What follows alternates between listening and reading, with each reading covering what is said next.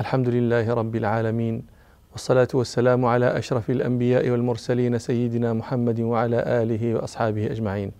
خرج رسول الله صلى الله عليه وسلم بجيشه إلى أحد، فلما كان بالشوط انخزل عبد الله بن أبي بن سلول بثلث الجيش، وقال عصاني وأطاعهم، لأن رأيه كان كما ذكرنا أن يكون القتال في المدينة وأن لا يخرج وأن لا يخرج رسول الله صلى الله عليه وسلم إلى الناس، فقال أطاعهم وعصاني، ما ندري على ما نقتل أنفسنا هاهنا. فاتبعهم عبد الله بن عمرو بن حرام والد جابر يقول لهم: يا قوم، أذكركم الله أن تخذلوا قومكم ونبيكم وقد حضر عدوهم، فقالوا: لو نعلم أنه يكون قتال لما أسلمناكم، ولكن نرى أنه لا يكون قتال. فلما استعصوا عليه قال لهم: أبعدكم الله أعداء الله، فسيغني الله عنكم نبيه. فنزل قول ربنا سبحانه: وما أصابكم يوم التقى الجمعان فبإذن الله وليعلم المؤمنين وليعلم الذين نافقوا، وقيل لهم تعالوا قاتلوا في سبيل الله أو ادفعوا، قالوا لو نعلم قتالا لاتبعناكم، هم للكفر يومئذ أقرب منهم للإيمان، يقولون بأفواههم ما ليس في قلوبهم والله أعلم بما يكتمون. تعالوا قاتلوا في سبيل الله أو ادفعوا، كيف يكون الدفع من غير مقاتلة؟ لأن قابلها هنا بين القتال والدفع، قاتلوا في سبيل الله ظاهر، أو ادفعوا يكونوا معنا وإن لم تقاتلوا معنا، فإن تكثير السواد يكون فيه دفع للعدو وقمع له، فهذا المقصود بقول ربنا سبحانه: تعالوا قاتلوا في سبيل الله أو ادفعوا.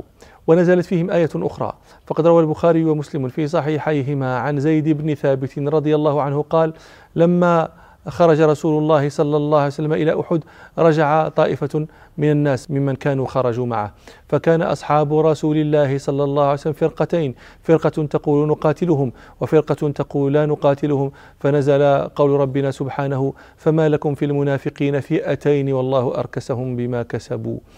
وقال النبي صلى الله عليه وسلم: إنها تنفي الرجال كما تنفي النار خبث الحديد، إنها المدينة تنفي الرجال، ألها هنا للعهد الذهني، تنفي الرجال أي شرارهم وأخباثهم كما تنفي النار خبث الحديد. وقد كادت قبيلتان من الأنصار من مؤمنيهم كادت تتبع عبد الله بن أبي بن سلول، لولا أن ربنا سبحانه عصمهما، وهما بنو سلمة من الخزرج وبنو الحارث من الأوس. روى البخاري ومسلم في صحيحيهما عن جابر بن عبد الله رضي الله عنهما قال: فينا نزلت إذ هم الطائفتان منكم أن تفشلا والله وليهما. نحن الطائفتان بنو سلمة وبنو الحارث، وما نحب أنها لم تنزل، لأن ربنا سبحانه يقول: والله وليهما. ومدى رسول الله صلى الله عليه وسلم حتى نزل الشعب من أحد، فجعل ظهره صلى الله عليه وسلم إلى جبل أحد، وجعل جبل عينين عن يساره، فصار الجيش قريش بين المسلمين والمدينة. ثم في صبيحة يوم السبت الخامس عشر من شوال عبأ رسول الله صلى الله عليه وسلم أصحابه، وجعل يسوي صفوفهم، وأمر على الرماة عبد الله بن جبير بن النعمان الأنصاري الخزرجي البدري، وجعلهم على جبل عينين الذي قلت لكم سيعرف فيما بعد بجبل الرماة، وأمرهم صلى الله عليه وسلم ألا يبرحوا أماكنهم خشية أن يطوق المشركون المسلمين فيأتوهم من خلف أظهرهم. روى البخاري في صحيحه عن البراء بن عازب رضي الله عنهما قال: جعل النبي صلى الله عليه وسلم على الرجالة عبد الله بن جبير، وكانوا خمسين رجلا، فقال لهم صلى الله عليه وسلم: إن رأيتمونا تخطفنا الطير فلا تبرحوا مكانكم هذا حتى أرسل إليكم، وإن رأيتمونا هزمنا القوم وأوطأناهم فلا تبرحوا حتى أرسل إليكم. وروى أحمد عن ابن عباس رضي الله عنهما أن رسول الله صلى الله عليه وسلم قال للرماة: احموا ظهورنا، فإن رأيتمونا نقتل فلا تنصرونا، وإن رأيتمونا نغنم فلا تشركونا. وفي هذا يقول ربنا سبحانه: وإذ غدوت من أهلك تبوئ المؤمنين مقاعد للقتال والله سميع عليم. ثم جعل رسول الله صلى الله عليه وسلم يحرض أصحابه على القتال، وأخذ سيفا فعرضه على الناس بشرط أن الذي يأخذه منه صلى الله عليه وسلم يأخذه بحقه. روى مسلم في صحيحه عن أنس بن مالك رضي الله عنه أن رسول الله صلى الله عليه وسلم أخذ سيفا يوم أحد، فقال صلى الله عليه وسلم: من يأخذ مني هذا؟ فقال ف يعني ابتدر إليه الناس، كل واحد من الرجال يقول أنا أنا أنا، فقال صلى الله عليه وسلم من يأخذه بحقه؟ فأحجم القوم، فقام سماك بن خرشة أبو دجانة فقال أنا يا رسول الله آخذه بحقه، ففالق به هام المشركين قسم به رؤوسهم. وعبأت قريش جيشها، وأخذ لواءها طلحة بن أبي طلحة العبدري من بني عبد الدار بن قصي بن كلاب، وكانت بنو عبد الدار أصحاب اللواء يتوارثونه لاحقا عن سابق منذ قسم قصي بن كلاب مآثره في بنيه. فجاء أبو سفيان يحرضهم على القتال فقال لهم يا بني عبد الدار قد وليتم لواءنا يوم بدر فأصابنا ما قد رأيتم، وإنما تؤتى الناس من قبل رايتها، إذا زالت زالوا، فإما أن تكفونا لواءنا وإما أن تدفعوه إلينا فنكفيكموه. فغضبوا حينئذ وقالوا نحن ندفع إليك لواءنا، سترى غدا إذا لقيناهم كيف نصنع. فثبتوا وصدقوا، وبئس الثبات كان، ثبات يقود صاحبه إلى نار جهنم، نسأل الله العافية. ثم تلاقى الجيشان واحتدم القتال، وقاتل الناس قتالا شديدا، حتى النساء جعلنا يرتجزن ويحرضن أزواجهن على القتال، حتى إن هند بنت عتبة وصاحباتها نساء كن معها كن يرتجزن ويقولن ويها بني عبد الدار، ويها حماة الأدبار، ضربا بكل بتار، نحن بنات طارق نمشي على النمارق، المسك في المفارق إن تقبلوا نعانق، أو تدبروا نفارق فراق غير وامق. واستقتل الصحابة رضي الله عنهم وقاتلوا قتالا شديدا واستبسلوا، فآتاهم ربنا سبحانه النصر ومنحهم أكتاف العدو، فجعلوا يحسونهم حسا وحتى كشفوهم عن عن العسكر. وذلك قول ربنا سبحانه ولقد صدقكم الله وعده إذ تحسونهم بإذنه، تحسونهم أي تقتلونهم وتستأصلونهم. روى البخاري عن عائشة رضي الله عنها قالت هزم المشركون يوم أحد هزيمة عرفت فيهم. وروى البخاري عن البراء بن عازب رضي الله عنهما قال فهزموهم أي هزم المسلمون المشركين فهزموهم، فأنا والله رأيت النساء يشتددن يشتددن يسرعن قد بدت خلاخلهن وأسوقهن رافعات ثيابهن رافعات ثيابهن ليسهل عليهن الركض والفرار. وروى ابن إسحاق بإسناد حسن وعنه الحاكم في مستدركه عن الزبير بن عوام رضي الله عنه قال والله لقد رأيتني يوم أحد وإني أنظر إلى خدمي هند بنت عتبة وصواحباتها مشمرات هوارب. يقول إلى خدمه هند، الخدم جمع خدمة وهي الخلاخيل، قال إني لأنظر إلى خدم هند بنت عتبة وصواحباتها مشمرات هوارب ما دون أخذهن قليل ولا كثير.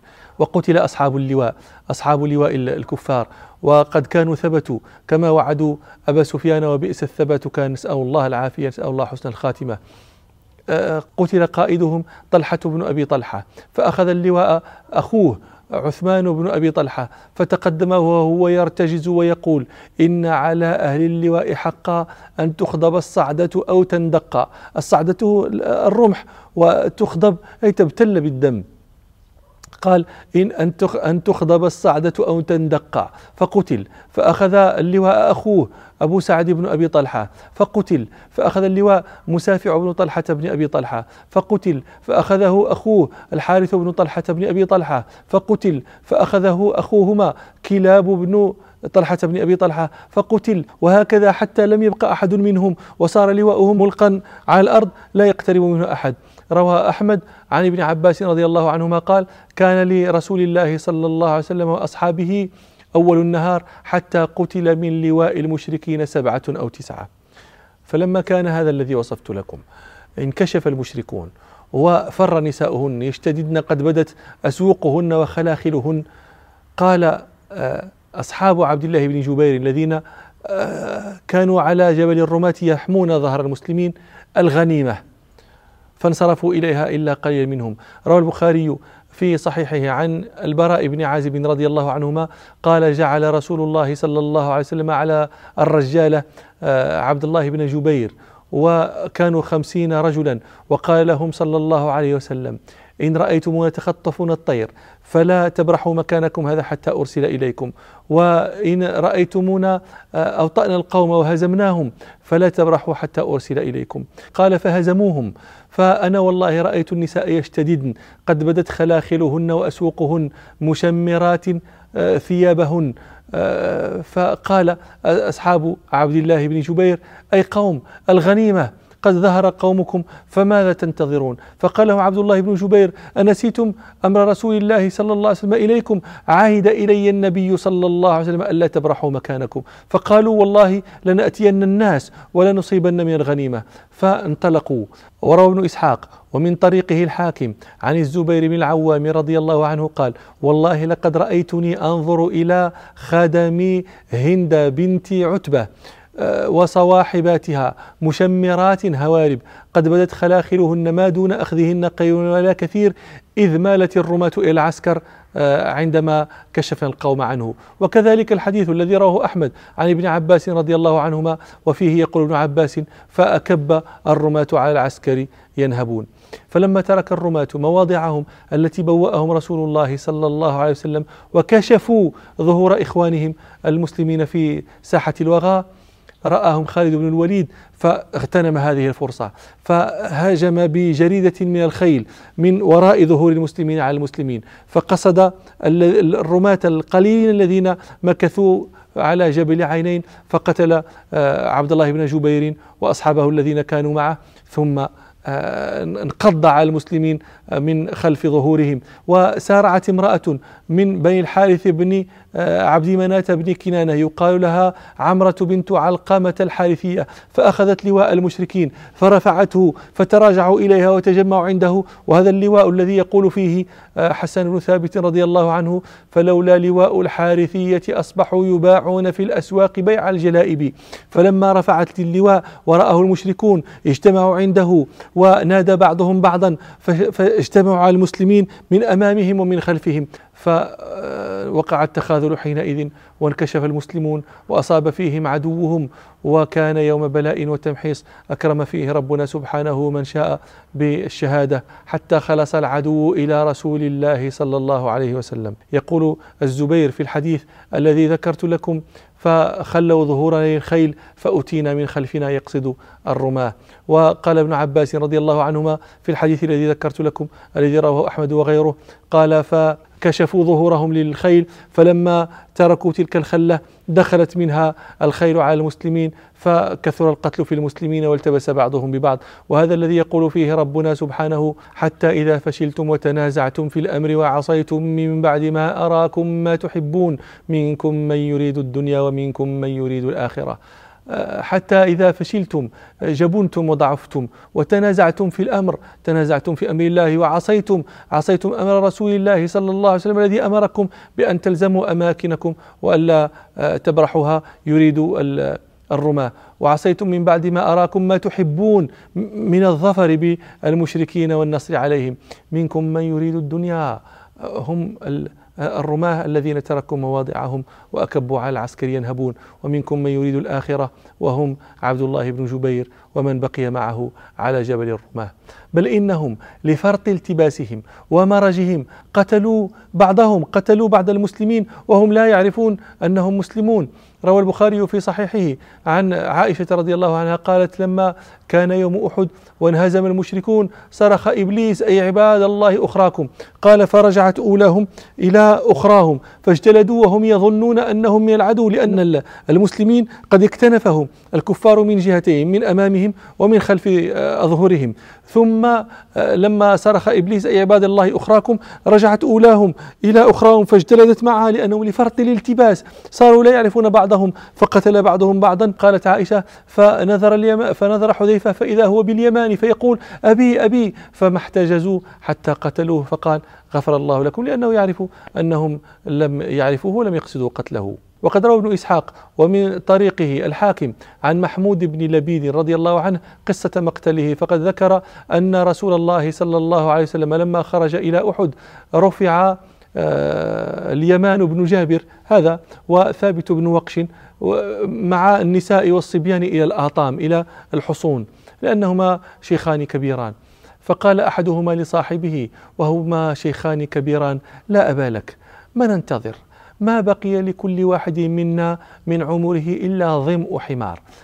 الظمء هو ما بين الشربتين، البهيمة تظمأ فتشرب ثم تصدر عن الماء فتبقى مدة إلى أن تظمأ فترد لتشرب مرة أخرى، فما بين الشربتين هو الظمأ، وهذا الظمأ قد يطول ويقصر بحسب صبر البهيمة على العطش، وأطول البهائم ظمأً الإبل وأقصارها ظمأً أعزكم الله الحمار. ليس حيوان أقل صبرا على العطش من الحمار، ولذلك يقولون لم يبق من عمري إلا ظمء حمار، يعني لم يبق منه إلا مدة يسيرة. فقال أحدهما لصاحبه: لم يبق من عمري أحدنا إلا مثل ظمء حمار، وإنما نحن هامة اليوم أو غد، فهلما فلنلحق برسول الله صلى الله عليه وسلم. فخرجوا، والمسلمون لا يعرفون بخروجهما لأن العهد بهما أنهما في الأطم مع من بقي فيها. فأما ثابت بن وقش فقتله مشركون، وأما اليمان بن جابر فلم يعرفه المسلمون فقتلوه، فجعل حذيفة ابنه يقول: أي قومي أبي أبي أبي، فلم يقالوا ما عرفناه وصدقوا. فأراد رسول الله صلى الله عليه وسلم أن يديه، فتصدق حذيفة بن اليمان بديته على المسلمين، فزاده ذلك عند رسول الله صلى الله عليه وسلم. والذي زاد الأمر سوءا وبلاء أنهم ظنوا أن رسول الله صلى الله عليه وسلم قد قتل، وأخبركم ببقية ذلك فيما نستقبل إن شاء الله. سبحانك اللهم وبحمدك، أشهد أن لا إله إلا أنت، أستغفرك وأتوب إليك، والحمد لله رب العالمين.